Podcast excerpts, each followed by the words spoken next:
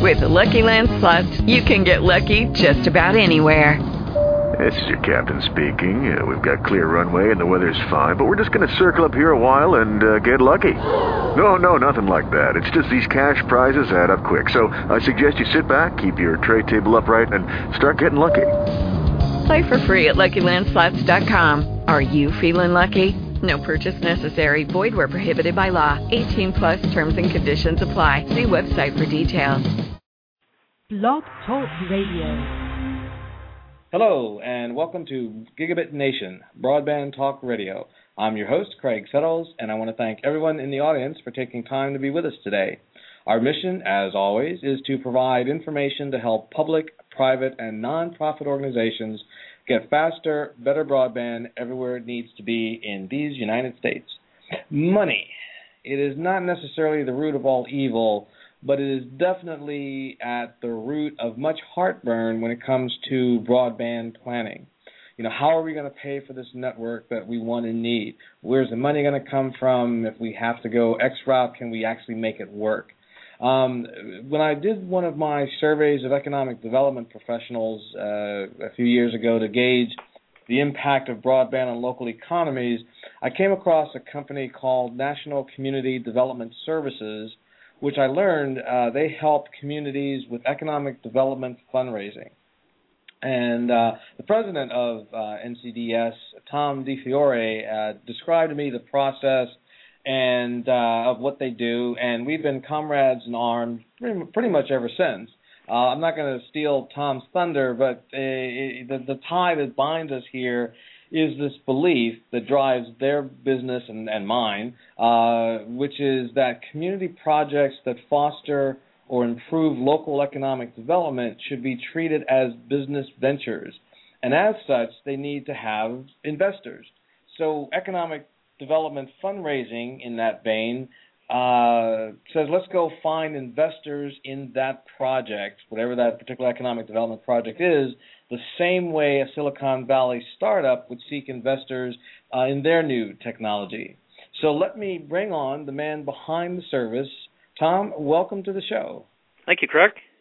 Now I should start, you know, let the audience know Tom is not in the broadband business. He is in the economic development fundraising business. But what you know we have talked about over the, the, past few years, Tom and I, is that this this idea, this methodology of um, doing economic development fundraising is a good fit for broadband when those communities building it are trying to build broadband as a uh, as an economic development asset for the community. So with that said, Tom, you talk a little bit about your your company. You guys have raised what was 1.7 billion dollars over the time that you guys have been in business, which is not chicken feed. How do you do what you do? Well, it's a that's a good question, and I'll, I'll, I'll summarize it by saying we we apply standard fundraising principles, which um, most of the listeners are probably familiar with that have given money to various nonprofits. But we apply those those standard campaign principles to the world of economic and community development. Um, the the best example, I guess, to give is to a, a typical client and the typical use of the money we we raise. Uh, our, our client base uh, primarily are economic development organizations and chambers of commerce all over the country for communities ranging from uh, 10,000, you know, population counties all the way up to major metro areas. But they all want the same thing. They all want to grow their local economy. They all want to create jobs, and they all want to raise their income levels. And usually, the organization that's assigned to do that, whether it be a chamber or an EDC or a combination and, or some public-private partnership, they need resources to do those things for their community. Um, and what they'll use those resources for range from your traditional uh, marketing and business recruitment efforts. Uh, and when I say that, I mean in the strictest sense. I, the money we we raise is not used as the incentive pot. Um, only the the government can do that but our clients typically will hire professionals and fund travel budgets and create materials and do target market studies to go out and, and find and help uh, attract business in, in a very competitive uh, industrial recruitment arena. But more often uh, in recent times, as that as the number of projects have gone down, we've seen communities raising money for everything from uh, setting up incubators to more aggressive existing business retention uh, and expansion programs to bring more people or better software. Uh, we've seen communities raise money for specific, uh, you know, infrastructure projects, whether it be building a spec building, an industrial park, uh, or helping uh, get a new interchange put in out at the out at the interstate to workforce development and everything in between. So what I think that applies here about broadband really is that you know broadband access and broadband capacity to me is a tool uh, that these folks need to be looking at in terms of its ability to boost uh, a local community's ability to either compete for new business, uh, new people, or to make it a better environment for the for the businesses they have. And therefore, it, it seems to me anyway uh, that it could be uh, a case could be made, much like a case can be made for the other things I just described. Mm-hmm. Now, um, we have talked a number of uh, times. In fact, we did a webinar together actually back during the, the broadband stimulus days, and we did uh, trying to to get people to understand, you know, fully how to engage. Um, it's correct in saying that one of the reasons that these projects that you guys pursue are successful is because there's actually more people than you than a community thinks that would be willing to invest in a uh, project that impacts the community in a positive way economically. Sure, and and I think what you're going at is the broadband, much like what I've been describing, is is the quintessential sort of public good. Um, it, you know, it's a major undertaking, and it's probably too big an undertaking for any one entity uh, or interested party to fund all by themselves. Um, but it does do the collective good, and basically everybody with a vested interest in that community and anybody with a stakeholder in that that's a stakeholder in that community is going to benefit. Um, that's kind of the same approach we take to uh, our know our traditional campaigns, whereby you know more jobs, more people, higher incomes, more capital investment it benefits everybody, um, and certainly it benefits some people more than others, i.e., the utility companies and the banks and the hospitals and the large employers. Mm-hmm. Um, but even the smallest business, um, we had an example recently where we, uh, I think it was about a five million dollar campaign, and we had uh, a, a commitment of a hundred thousand dollars over a five year period from the local waste management company, because you know we helped them connect the dots between jobs, incomes, people and you know how many tons of waste and recycles recyclables they were going to get. Um, mm-hmm. You know, I think broadband's much the same way.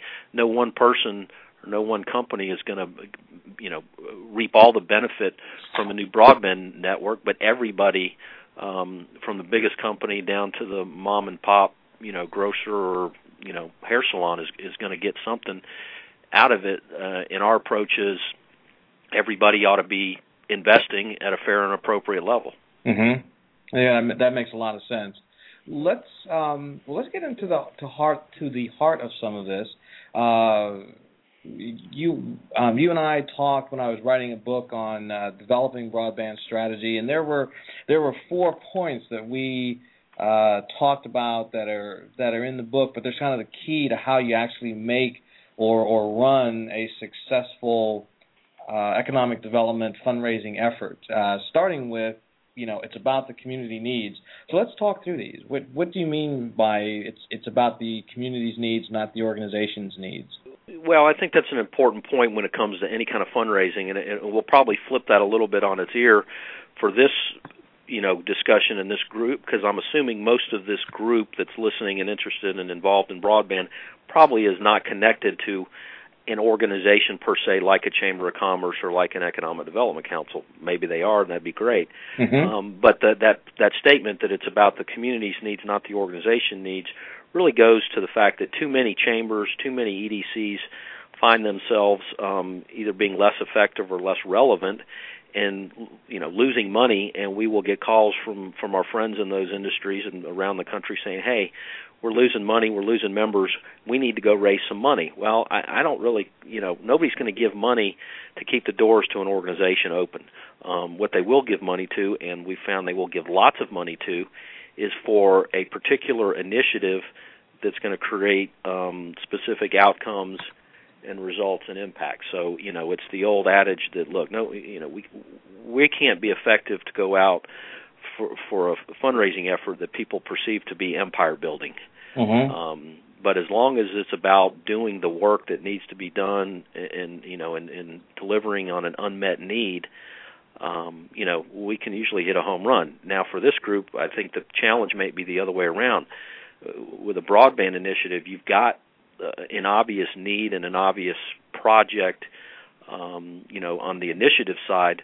What you may not have is an organization uh, that has standing reputation um, credible leaders around the table, and you need all those things also to be able to go out to the community as a whole um, from a credibility standpoint. So, you know, the, the challenger might be a little different. Mm-hmm.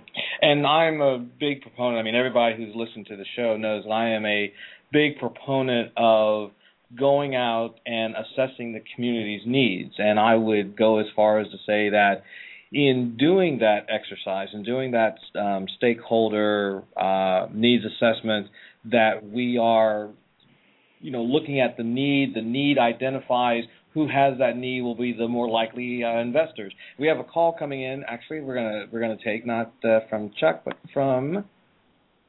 Good morning. This is Gigabit Nation. We have a caller on the line. Hello. Do we have hello? From the 215 area code. Hello. Yes, hello. Can you hear me? Yes, now we got you.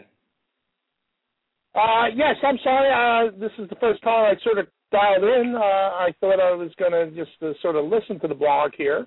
Oh, no but worries. I do, I do have a question in general. Uh, I'd be interested in specifically in uh, the FCC's efforts recently to sort of uh, blanket the world with their own Wi-Fi and sort of setting up an ongoing battle between uh, the wireless carriers and the uh, the tech giants, Google, Microsoft, et cetera, that seem to be pushing with the FCC. Mm-hmm. Um, I'm going to answer that very briefly because it is a little bit off topic, but but uh, you can go ahead and listen to the rest of the show. I think from your computer, you don't have to be dialed in to uh, to listen. But the recent announcement about um, the government creating a nationwide free Wi-Fi network was actually erroneous, and it unfortunately started off a whole stream of articles and credible publications saying that the government is the FCC is driving this project, and actually that's not the case. The government is um, trying to make spectrum available so that companies will come in and build wireless networks using that technology. Um, and we can, uh, you know, you can email me or contact me, you know, after the show, and I can point you to where the real details are on that particular item. Are you involved in a, a community broadband project yourself, or are you just sort of gathering information about broadband? Uh, really, just gathering information. I just have. Uh, I'm from Philadelphia here, and remember the uh, the failure of the wireless Philadelphia experiment. In fact, mm-hmm. an old friend from the prep. Oh, I'm sorry. And also a friend of Craig. Oh, from you, the, you you went to the. Who is this, by the way? This is Fran Raybuck. How are you? Yes, uh, high school buddies. Good lordy. All right, tell you what we're gonna do. We're gonna we're gonna we're gonna hang up on this one. We, you and I should con uh, could, should uh, touch base afterwards. Tom and I are going to carry on the discussion about economic uh, development fundraising, which may have a role in Philadelphia. We'll start. We'll talk about you know these kinds of projects in the context of small towns, rural towns, and and urban areas. So we'll we'll come back to Philly, no doubt. Great. Well, thanks a lot. I think the small town, you know, efforts are where it's at. I think that's right on target. Excellent. Excellent. Thank you. You're welcome. Talk to you in a bit. All right, little little side diversion there, but that's okay. That's okay. I, uh, I think we actually do, Tom, uh, when we wrap through run through these four points, talk about the differences or the potentials for uh, economic development fundraising uh, if you're a small town versus a large uh, urban area.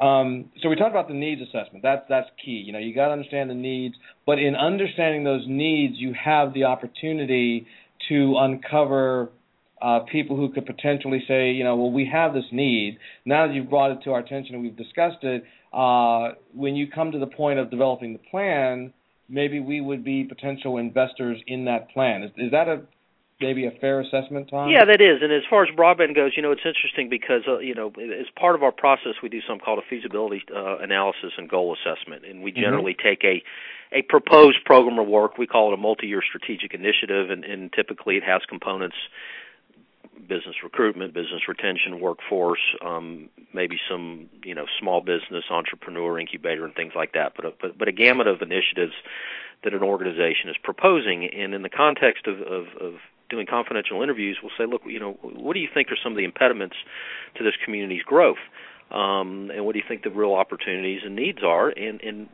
it's interesting because it, even several years ago, we started hearing the occasional broadband uh, and bandwidth type comments. And of course, we're not experts in that realm, but um, I can recall specifically uh, a fairly rural area talking to a major manufacturer who basically said, "Look, if this community had better ba- bandwidth and more redundancy and all those words that you guys know, um, we could have won an expansion."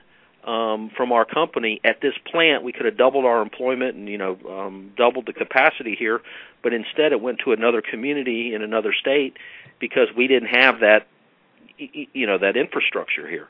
Um, so from that standpoint, you, you know, finding out the community's needs and opportunities, and, and not just you, you know what we tell people, even our expert quote unquote expert economic development um, practitioners they may know exactly what a community needs, um, but most people are not going to respond by the quote hired help telling them what their community needs. So um, it's almost like you have to make it someone else's idea, even though you know our broadband expertise may say, look, we you know we're we need this, we need it bad. Well, you, you really need to have other people sort of suggest that, and there's ways of obviously having it come to the to the head of the class, um, rather than sort of ramming it down their throat, saying I know best and here's what we need. Mm-hmm. Um, very very interesting. I want to I want to follow up on the you know the, the specific projects versus you know sort of a generic fundraising effort. Sure. Um, one little administrative detail for all our listeners: if you can um, refresh your screens uh, we had a number of people that tried to connect earlier before the show went live, and we lose you on the chat room monitor when that happens, though your connection is still good.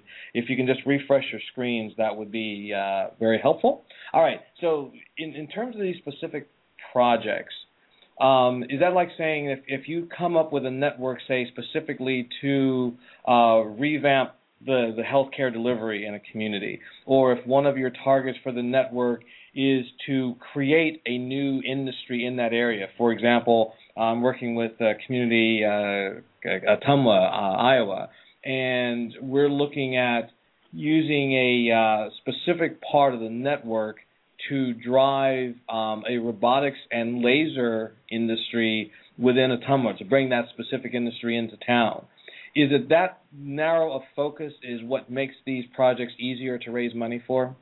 Well, it certainly it doesn't have to be that narrow, uh, okay. Craig. But but I but I do agree that if you can make the connection between an opportunity and a need that the community recognizes, and in your example, it sounds like that community has recognized that industry as being um, a huge opportunity for them. For whatever reason, they've got mm-hmm. some competitive advantages to create jobs and investment in companies in that particular industry. And if what's standing between us and growing that industry is broadband, well then heck yeah, it becomes a no-brainer.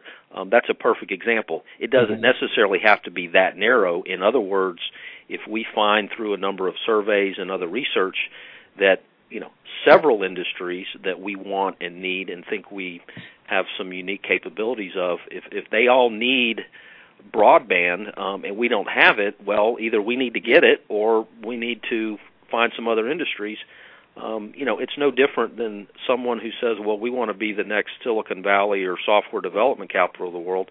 Well, guess what? If if we don't have a university that's putting out software engineers nearby, and mm-hmm. we don't have the kind of place that they want to live, we probably shouldn't be chasing that industry. Or if we want, you know, if we're chasing industry that's a heavy water or heavy power user, we don't have those assets. Well, we can't chase them. Um, so, you know, from that standpoint, from an economic develop, pure economic development standpoint, if the goal is to to chase and grow and attract industry, uh, specific industries or specific kind of businesses that need that resource, um, then yeah, you can make a case. Um, but but again, I don't think it has to be that narrow, Craig. The mm-hmm. the point with you know that being about specific projects, not you know the organization, goes back to my early statement that says, look, you know they may there's no we tell clients that want money there's no law or statute or mandate that says your community has to have a chamber of commerce or an economic development council. Mm-hmm. Um, they'll only they only want you and need you if you're doing relevant things. So our whole point is if you propose something that's relevant and will move the needle from a community and economic development standpoint, they'll get behind it. Um, it doesn't necessarily have to be physical in nature like a broadband network. It can Mhm. be programmatic in nature as long as it has um, specific agenda and some you know strategies that are going to point to an outcome, not just having a, a bigger organization with more staff and you know higher rents. Mm-hmm. So, so it doesn't need to be narrow, but it does need to be specific in the what is it going to do and what is it going to produce. Exactly. It needs to be outcome oriented, which is no different than anything in life, really. Um, Mhm. You know, it needs to be outcome oriented, and I think it does need to address um, a specific sort of agreed upon need or opportunity. Uh, you know, again, it would it would be silly for, you know, for your example, Ottumwa, Iowa, to to propose a major initiative that says we want to raise millions of dollars because we're going to recruit Google's headquarters to Ottumwa, Iowa. Well, well, that's probably not very likely. so you have to be specific and realistic. yeah. Okay, that makes sense. Now, um, another point that you you bring up in your philosoph- philo- yeah, philosophy of uh, uh, fundraising is that um, what they help write, they will help underwrite. That's very catchy, but explain that one a little bit. Yeah, and, and that goes a little bit to my point earlier about the, you know, it needs to be their idea. Now, it doesn't mean you can't, or you know, uh, put it this way: our most effective clients are experts in in economic development. They're practitioners and they're trained and they know what communities needs. Um, but they don't, as I said before, sort of shove things down the throat and say, "Look, I came up with this idea. Now you pay for it." Mhm. Um, they go through a process, and sometimes, you know, people call it visioning. Sometimes it's town hall meetings and strategic planning and all those things that we've all know about. Um, through some process of that, you get to the point where the people who you're going to ask to write the checks have, at the very least, endorsed and approved an idea. Um, it's even better if they think they came up with the idea.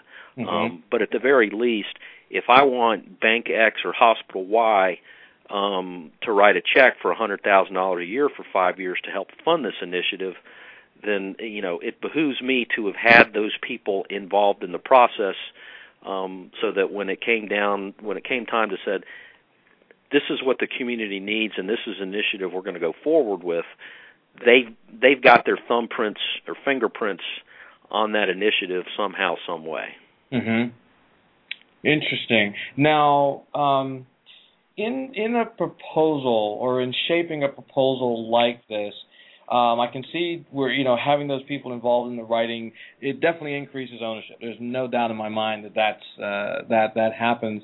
Are there specific things though that uh, I don't know raise the excitement level? You know, like for example, in in traditional say startup in, in investing, you know, if you go to a VC and they are talking about investing in a startup company, they'll tell you the most important thing to us are um, you know who's the management team who's the management team. They may have a mediocre idea, or they may have no, uh, you know, necessarily a clear vision, but a general vision. But if they have this stellar management team, you know, folks will at least give them angel money, angel investment money. Right. Like similar kind of criteria in this whole space of economic development fundraising.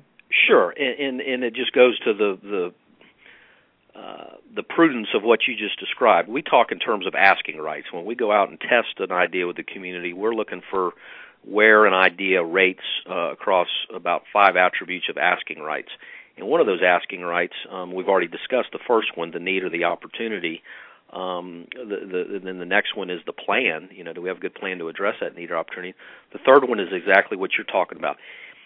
Is the proposing organization or proposing group of people seen to be credible and competent? Um, and I think that that in most communities it's a combination of staff, and again, for for traditional economic development or chamber client, it's you know have we seen the staff at work and we do, do we think they're competent but you can get by that because sometimes it's a startup and you don't have that staff yet mm-hmm. but the backup there then goes to the volunteer leaders who who back to that who helped under who helped write it in the first place if we've got a blue ribbon panel uh, of this community's first team of business leaders that have all endorsed and signed off on this idea um, that sends a message to everybody else that says, "Look, your money's safe here. We're not going to blow it. We're not going to waste it. Um, we've not only do we have an idea, but we've got the right people uh, and the right leadership to make sure it gets deployed the way we say it's going to get deployed. Mm-hmm. Um, but all that is, you know, is borne out when we test an idea,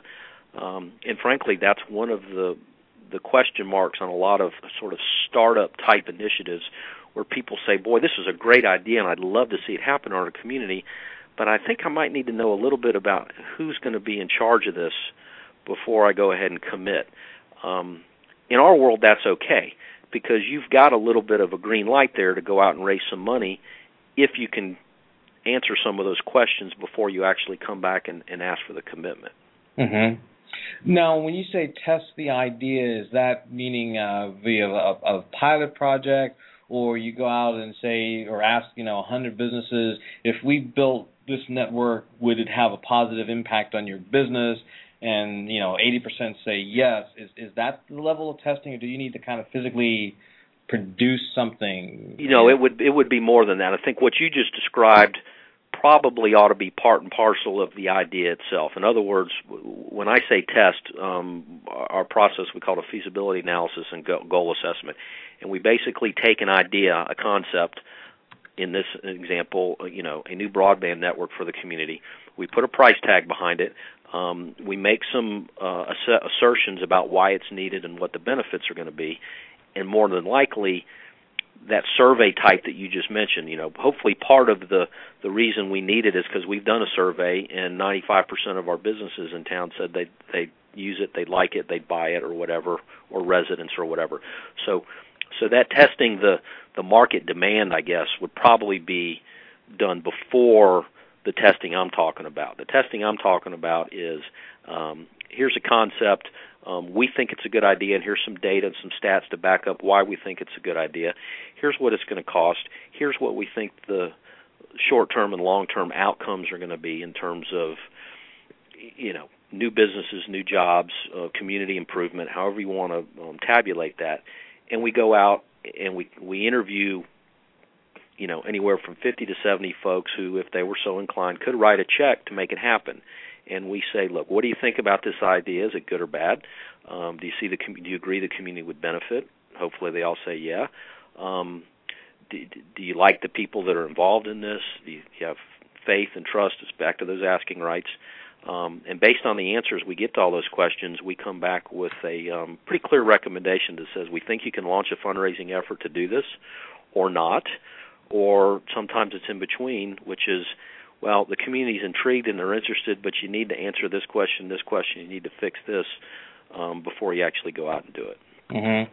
So it's presenting a lot of the detaily stuff to people who are potential investors, and they, in essence, will give you um, uh, some perspective. Because you, you you also talk about a, a almost like a tiered uh, uh, investor list. You know, there are there's like a lead investor and then there are you know the next maybe five or ten investors who are coming in at a lesser amount but still significant and that is kind that is what gets the ball really rolling sure like any fundraising whether you're raising money for a you know a church or a pet shelter or whatever um standard fundraising principles you know apply and there's some you know fundraising has its own 80/20 rule if you will mm-hmm. um but yeah th- those w- you know, we talk in terms of we have a formula that says interest times capacity equals maximum pledge. Mm-hmm. So those industries, those companies, um, those individuals perhaps um, that that have the most to gain and have the highest capacity, they need to lead the way. Um, mm-hmm. Um, the biggest mistake in fundraising people make as well, if we have you know if we got to raise a uh, a million dollars, if we get a thousand people to give a thousand dollars each, then you know we'll we'll get our goal. It doesn't work that way. Um, somebody's got to somebody's got to give the big you know gifts. We don't use the word investor. That's the word we use. Traditional fundraiser fundraisers talk in terms of gifts. Um, so yeah, you do need uh, lead gifts, medium, and then you know grassroots efforts as, as well. And that's you know that's more campaign minutia that the, this group probably doesn't want to hear about. Um, mm-hmm. But but I like the fact, Craig, that you use the word investors. And, and back to that testing, we actually call the document that we use to test the idea, we call it a prospectus. Um, mm-hmm. Just just like if you were you know trying to get someone to invest in your company or you know talking to a VC, um, you'd probably get you know you would you would create a prospectus. Um, we do the same thing. Um, the difference is they're not investing in it to generate a, a return for themselves. They're they're generating a return um, because of the rising tide raises all ships, uh, and mm-hmm. they're going to be part of that. Mm-hmm. Um, by the way, are there other um, are there other benefits to the investor other than the economic impact on the community? Oh, of course, in a, in a traditional economic development program and campaign, uh, you know, benefits run the gamut of, you know, being at the quote unquote table. Um, you know, we talked about rounding up this community's first team of business. Well, if you're part of that first team of business people, you know, you're going to be involved in the delivery of the program. So when a prospect comes to town, maybe you'll take them out to dinner. Um, you know, when when a prospect comes to town and they need a bank, uh, the banks who invested are going to get first crack at that business. Um, and there are other benefits as well. You know, a traditional economic development organization provides certain services that they'll make available to their investors, uh, research, data, things like that. Um, some people will invest just to be part of that crowd. If I'm a small business person and I see the the who's who's of my community um, as leaders of this effort, and I know by investing, you know, maybe it's a small amount for my company, but but by becoming an investor, I'm now part of their team, and I get to come to the annual meeting and rub shoulders with them and, and come to board meetings and be around them. You know, sometimes that's a benefit. So, mm-hmm. you know, I, I don't want to overplay the access idea, but but a lot of times that is the the secondary benefit other than just the the direct benefits. Um, mm-hmm. You know, for a broadband effort, I don't know what that would be. I, you know, again, I don't know enough about some of these projects, and I'd be interested to, to for us to talk about some of that. But mm-hmm. you know, I can imagine that um, something like this, if it created a new new network and a new service that maybe investors get, um, you know, preferred pricing, or if it's a network that's going to that's going to be having um, advertising and, and marketing opportunities that you get first crack at that. Um, you know, so those might mm-hmm. be some of the uh, additional benefits that an investor would get that that his you know competitor down the street. If I'm an insurance agency, it's going to benefit me, but what do I get that that my competitor insurance agency down the road doesn't get if he doesn't give? Right.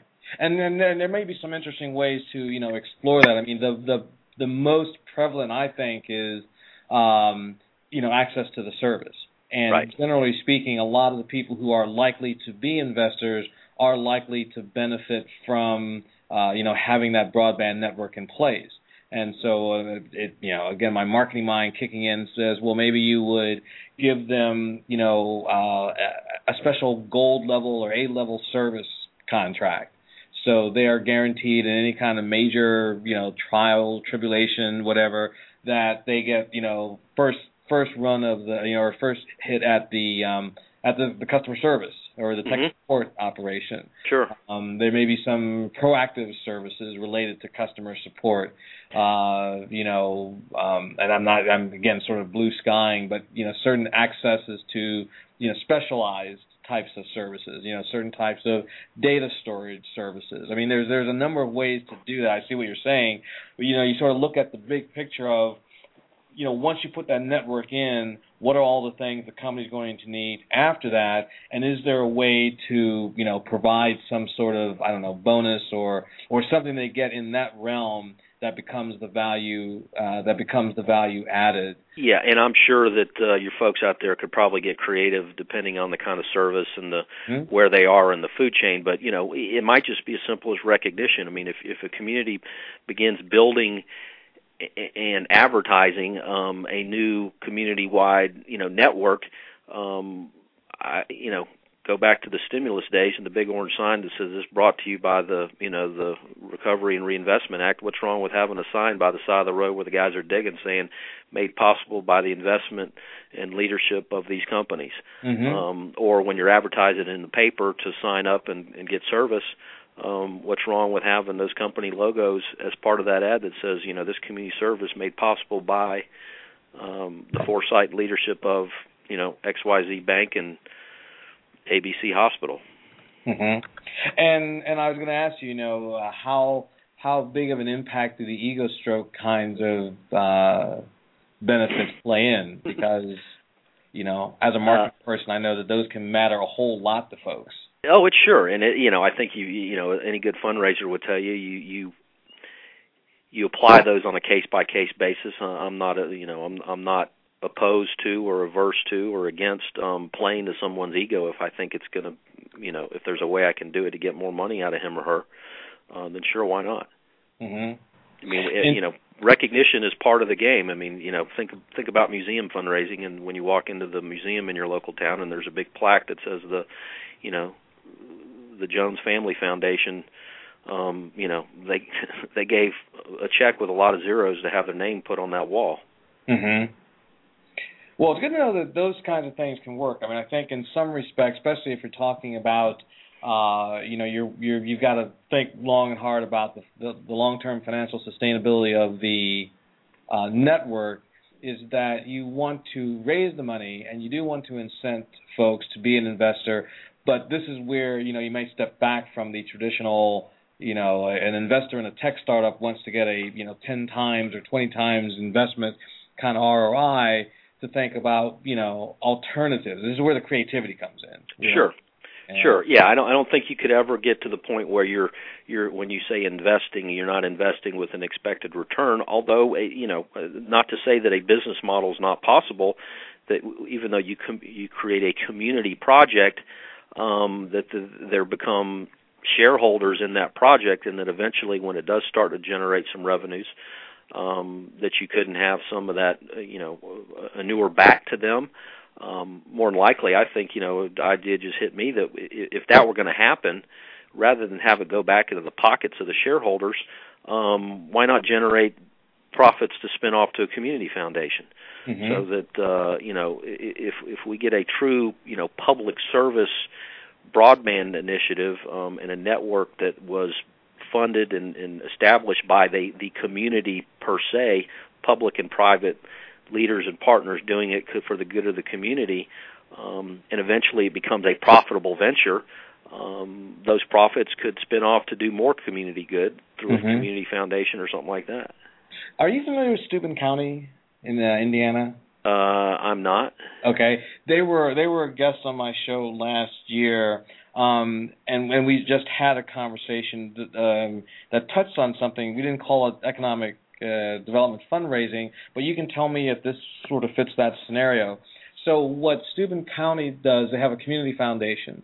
The community foundation built a um, uh, a network, a 75 mile network around the county that is a dark fiber network, which basically means you know the services aren't turned on what the businesses do is the businesses pay to have extensions run from the ring to their doorstep.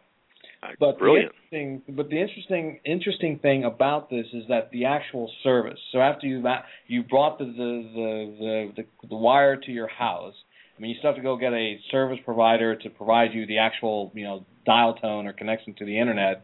Um, but they charge the business two hundred and twenty five dollars a month uh, in essence, for the use of the line, for the use of the network. And 65% of that is invested by the foundation directly into community economic development projects. Yeah, brilliant. I mean, basically they did what we're talking about here, Craig. Mm-hmm. The community, but in that case, it sounds like the community foundation sort of took the proverbial bull by the horns and said, "We're doing this." Mm-hmm. Um, but there's no reason in any of the other communities that a chamber of commerce couldn't do it, an EDC, to create your own organization. Um, Mhm. You know, whether it doesn't necessarily have to be a, a, a 501c3 nonprofit, it could be a 501c6 nonprofit. Um, but I think that's a brilliant idea. I mean, Mhm. y- y- you think about it; it's almost no different than you know a, com- a community foundation doing something uh, that's clearly of public good. Let's say a community foundation um, invests the bulk of the money, the money to build a children's museum because it's something Mhm. good for the community that everybody can enjoy and it makes it a better place to live. Well, people are still going to pay money to go to the commu- to the children's museum. You've still got to pay your your ten dollar ticket to get in. Um, in a lot of cases, that ticket may be a, a, a tax write off if it's going to a nonprofit. It sounds like what you just described is that that two hundred twenty five dollar monthly bill, some portion of it is deductible for tax purposes. Uh, yes, that's another that's another element as well. Um, and in fact, if um, when you look at how they sell the service of getting the the, the fiber uh, cable from the ring to the premises, they give their um, businesses three options. One is they can go chase after a grant, um, which I think you probably have to get a bunch of businesses to do that together to make the grant proposal fly, but that's a technical detail. But the other two options are you can pay for it directly. So uh, it's like fifteen hundred dollars to start, and if, if up to two hundred and fifty yards will bring you the the cable to your doorstep. But they also can make a um, donation to the foundation, which then, as part of the donation to the foundation, they get their their link to the to the fiber ring. Yeah, I, brilliant. I, I mean, I think they've done exactly what we're talking about doing eh, with a certain um, approach. There's a there's a there's many different approaches to do what we're talking about. I mean, the bottom line here really is that you know something that is for the community's good and benefit that that that, that will be an economic as well as a quality of place benefit um, that no one person or one entity can pay for by themselves, but collectively um, we can and, and figuring out a way to do that. And, and my guess is for these broadband initiatives, it's going to be a combination of, of private sector investment, local public sector um, participation, grant monies, like you said, whether it be federal grants, and um, but also maybe you know foundation grants as well, Mm-hmm. local and or national. That opens up, I think, a whole lot of possibilities. And uh, when, when I had um, the representative from Steuben County on the show, you know, we talked about the fact that there are some 400, I believe, community foundations across the U.S. Oh, there's more than that. Oh, okay. Then, uh, then, then, then we definitely have, I think, that as a as a viable option. I know, like for example, in the Bay Area here in in uh, San Francisco, Oakland, and, and the surrounding areas, there are four community foundations serving, uh, you know, just this area alone. Uh, Oakland and the East Bay has one, San Francisco has one, Silicon Valley has one, and they all work differently. But you know, we we sort of trying to pique their interest in this idea of, you know, why doesn't the foundation uh, provide uh, some mechanism? You know, in, in Steuben County's case, their community foundation created an enabling organization, and Right. that organization is what physically does the work of getting the network built and so forth. But you know they already have standing, they have credibility, right? You know because you talked about that earlier. Uh, you know if the organization has credibility, has a track record, that's going to to matter to people who are going to going to invest in the project. Sure, I think it's a great. I think it's a great model. It's a great idea. Mm-hmm. So we can definitely move forward on that. Now, before I, we get totally away from from ourselves here, there there's a fourth point that you bring bring up, uh, which is um, accountability. Everything needs to have specific goals, and there needs to be uh, a level of accountability uh, by the uh, organization that's driving the project to those people who have invested the money. Which Sure. is very logical, but we should probably talk about it because it is not something that should be overlooked. Yeah, and in, and again in this arena, it's probably going to be a little different than than what we're typically used to. But when we say that for our traditional, uh, you know, economic development organizations, it's about you know what are you going to be hold, hold yourselves accountable, and and and, and frankly, the professionals um, get real nervous because well, we can't guarantee a thousand jobs a year. Um, well, I, nobody's asking you to guarantee it, but at least set some goals and show your investors what you're doing to reach it. And so that when you you know and if you reach it you can everybody you know high fives and says we hit home run. And if you don't well at least you've got a, a story to tell said well here's what we did and here's why we didn't reach our goal. It's no different than you know every football team owner wants their coach to win the super bowl every year but they don't they don't all get fired because they don't. Right. Um if they fall woefully short than they do and that's that's really what we're talking about accountability. It, it's mm-hmm. it's what are we going to do with this community's money to move the ball forward? Um, and and how are we going to measure our progress and how are we going to um, you know measure success et cetera? Um, because again no one just wants to fund activity. They want to fund outcomes. In a broadband initiative I, you know I don't know enough about it but my guess is that it would be something along the lines of you know how many miles, you know, how many gigs or bits or whatever of bandwidth, um, how many users, um, that sort of thing would, would probably be fairly straightforward in terms of projecting goals and outcomes. Um, from an accountability standpoint, it might be a, a cost issue that we're not going to exceed, you know, X dollars per mile or X dollars total or whatever the case may be. Mm-hmm. One of the things that's actually interesting about broadband, well, there, there's two things. One is that the um, the track record of outcomes directly attributed to broadband is still light because there's not a lot of these networks in place. And so it makes it difficult to say, like, to point to stats and say, well, you know, this is what they did and this is what they achieved on the flip side, you do have to be mindful of the fact that yes, these people have invested and they want to see, you know, they want to see progress and so forth.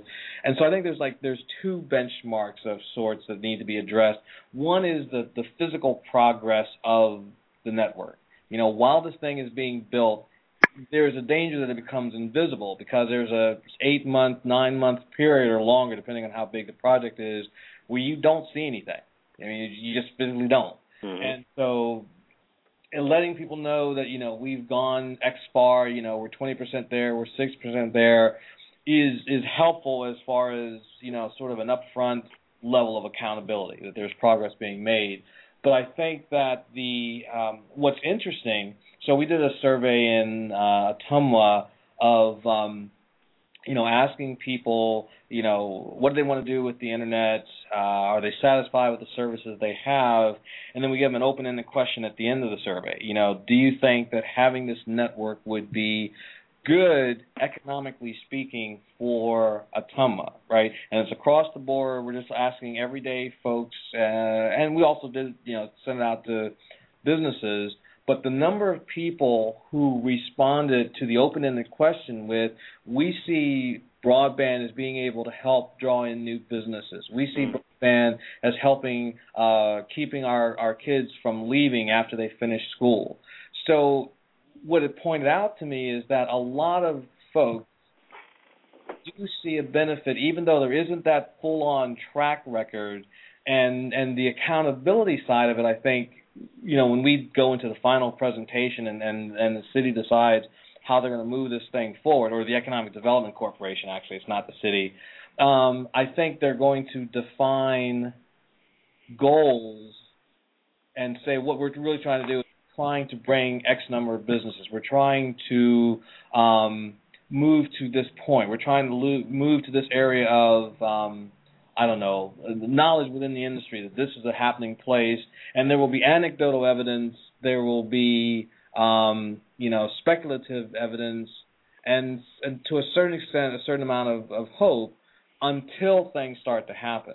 Sure, and I think you know the surveys is a great way to talk about the potential and the the need.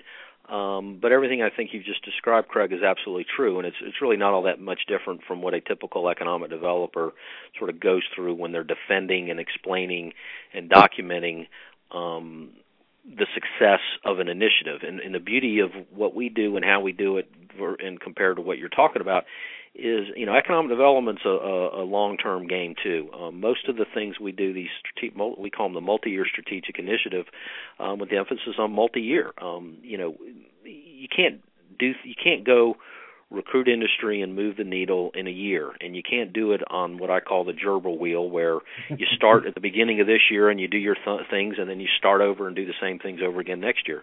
It's a long-term the process. Um, well, our campaigns are funded typically over five-year periods, so you don't start here and end in December and then start again next January.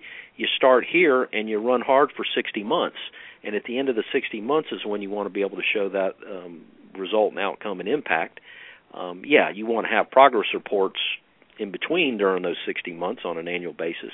Um, but no one's, you know, as they say, Rome wasn't built in a day, and I'm guessing most broadband networks don't get built in a day either. Oh no, no, no, no. They're they're a they're a work in progress. I mean, I think that even with a small town, you know, a town of twenty, thirty thousand people, and maybe it's 15 square miles, you know, they should budget probably a year for. Yeah uh, you know, all the stuff that needs to happen, especially because you have to deal with climate issues, you know, especially as you move uh, into, you know, places where it snows a lot or rains a lot, uh, particularly the snow and the cold, that's yeah. going to affect your uh, your your development time.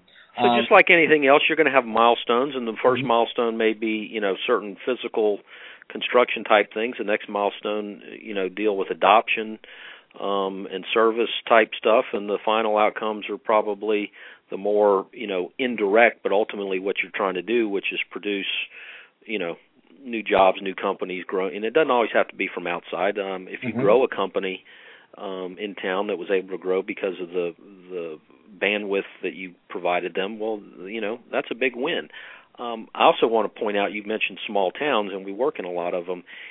You know, one of the big selling points or the the, the rallying points or what resonates in a lot of communities around the country is this idea of competitiveness. Um, and communities want to compete with their neighbors 50 or 40 or 100 miles down the road, and they don't like it when a when a place that they think they're better than is doing better than them. Well, how come they got that, or how come that community went there? Why didn't they come here? Um, you see, uh, you know, we play to that that notion of com- competition with other communities a lot, and my sense is that a lot, a lot of your listeners are probably in places that that the, the hook that may resonate when they're trying to sell this idea of a broadband network may be that competitive hook that says, look, if we do this, we'll we'll catapult past our our neighbors down the road, or we've got to do this just to keep up with our neighbors down the road. Mm-hmm.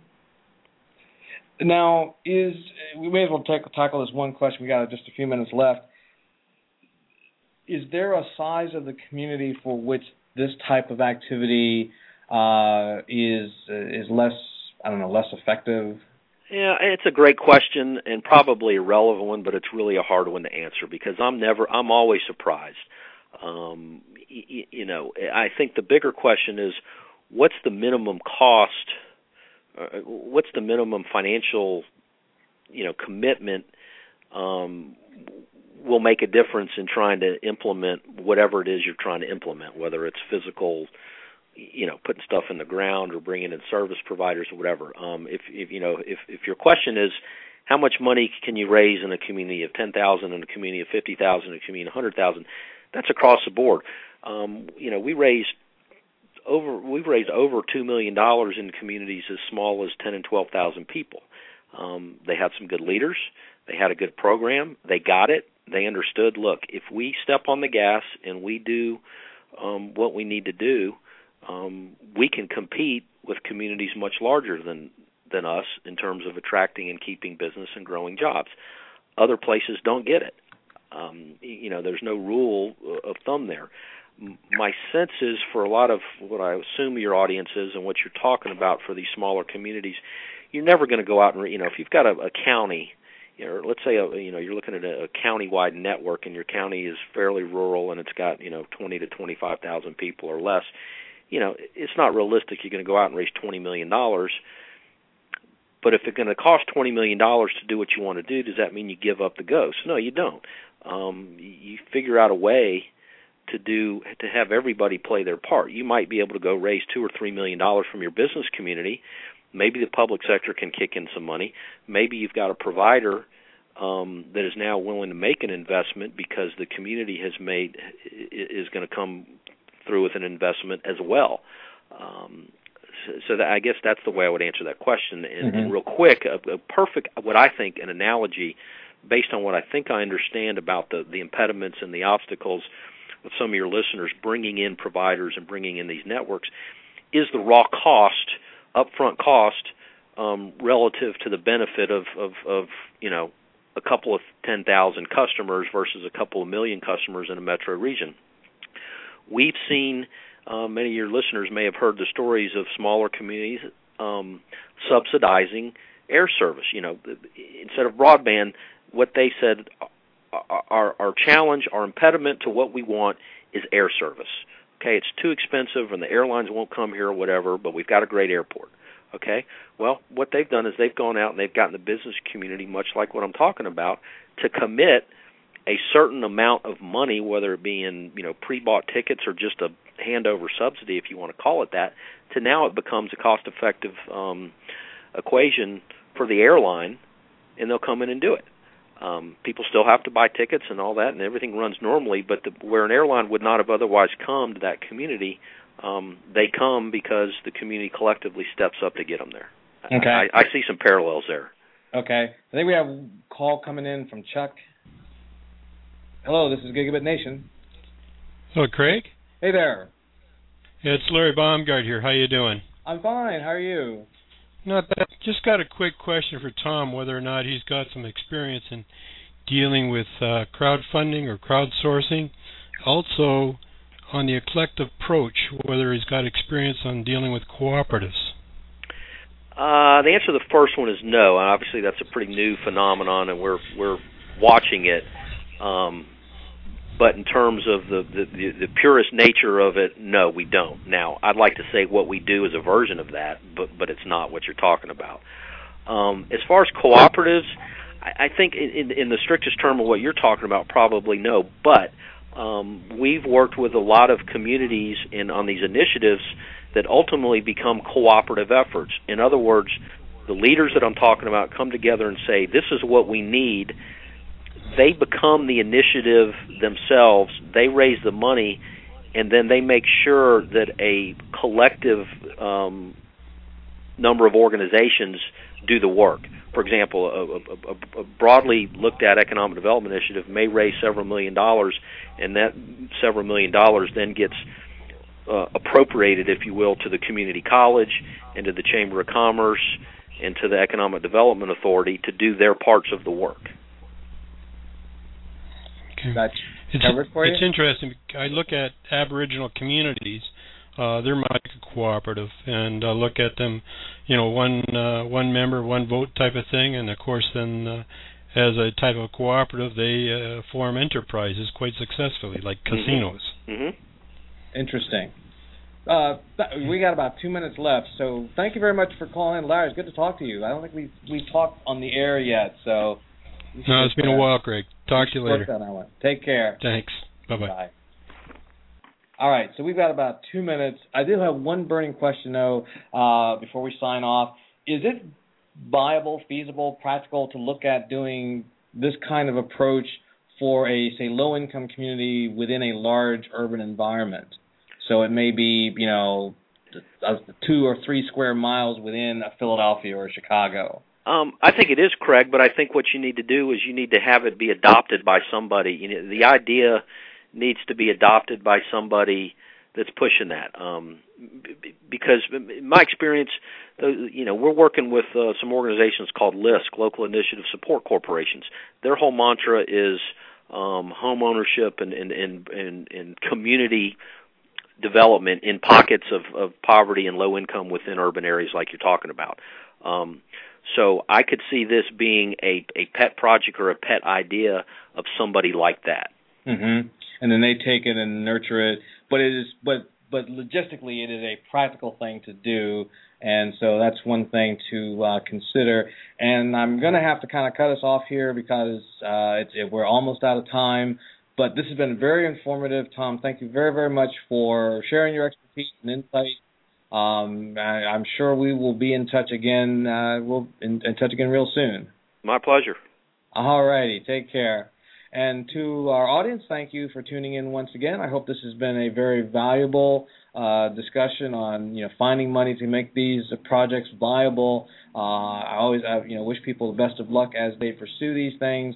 Don't forget to think outside the box. That's one key thing I think that can make an idea like economic um, development fundraising really pay off dividends. Is, is thinking very creatively.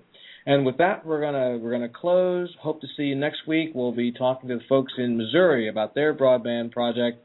Uh, they've got some interesting stuff going on there. Take care and have a great day. We'll talk to you again soon.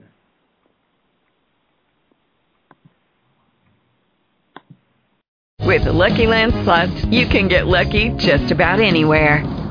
This is your captain speaking. Uh, we've got clear runway and the weather's fine, but we're just going to circle up here a while and uh, get lucky. No, no, nothing like that. It's just these cash prizes add up quick. So I suggest you sit back, keep your tray table upright, and start getting lucky.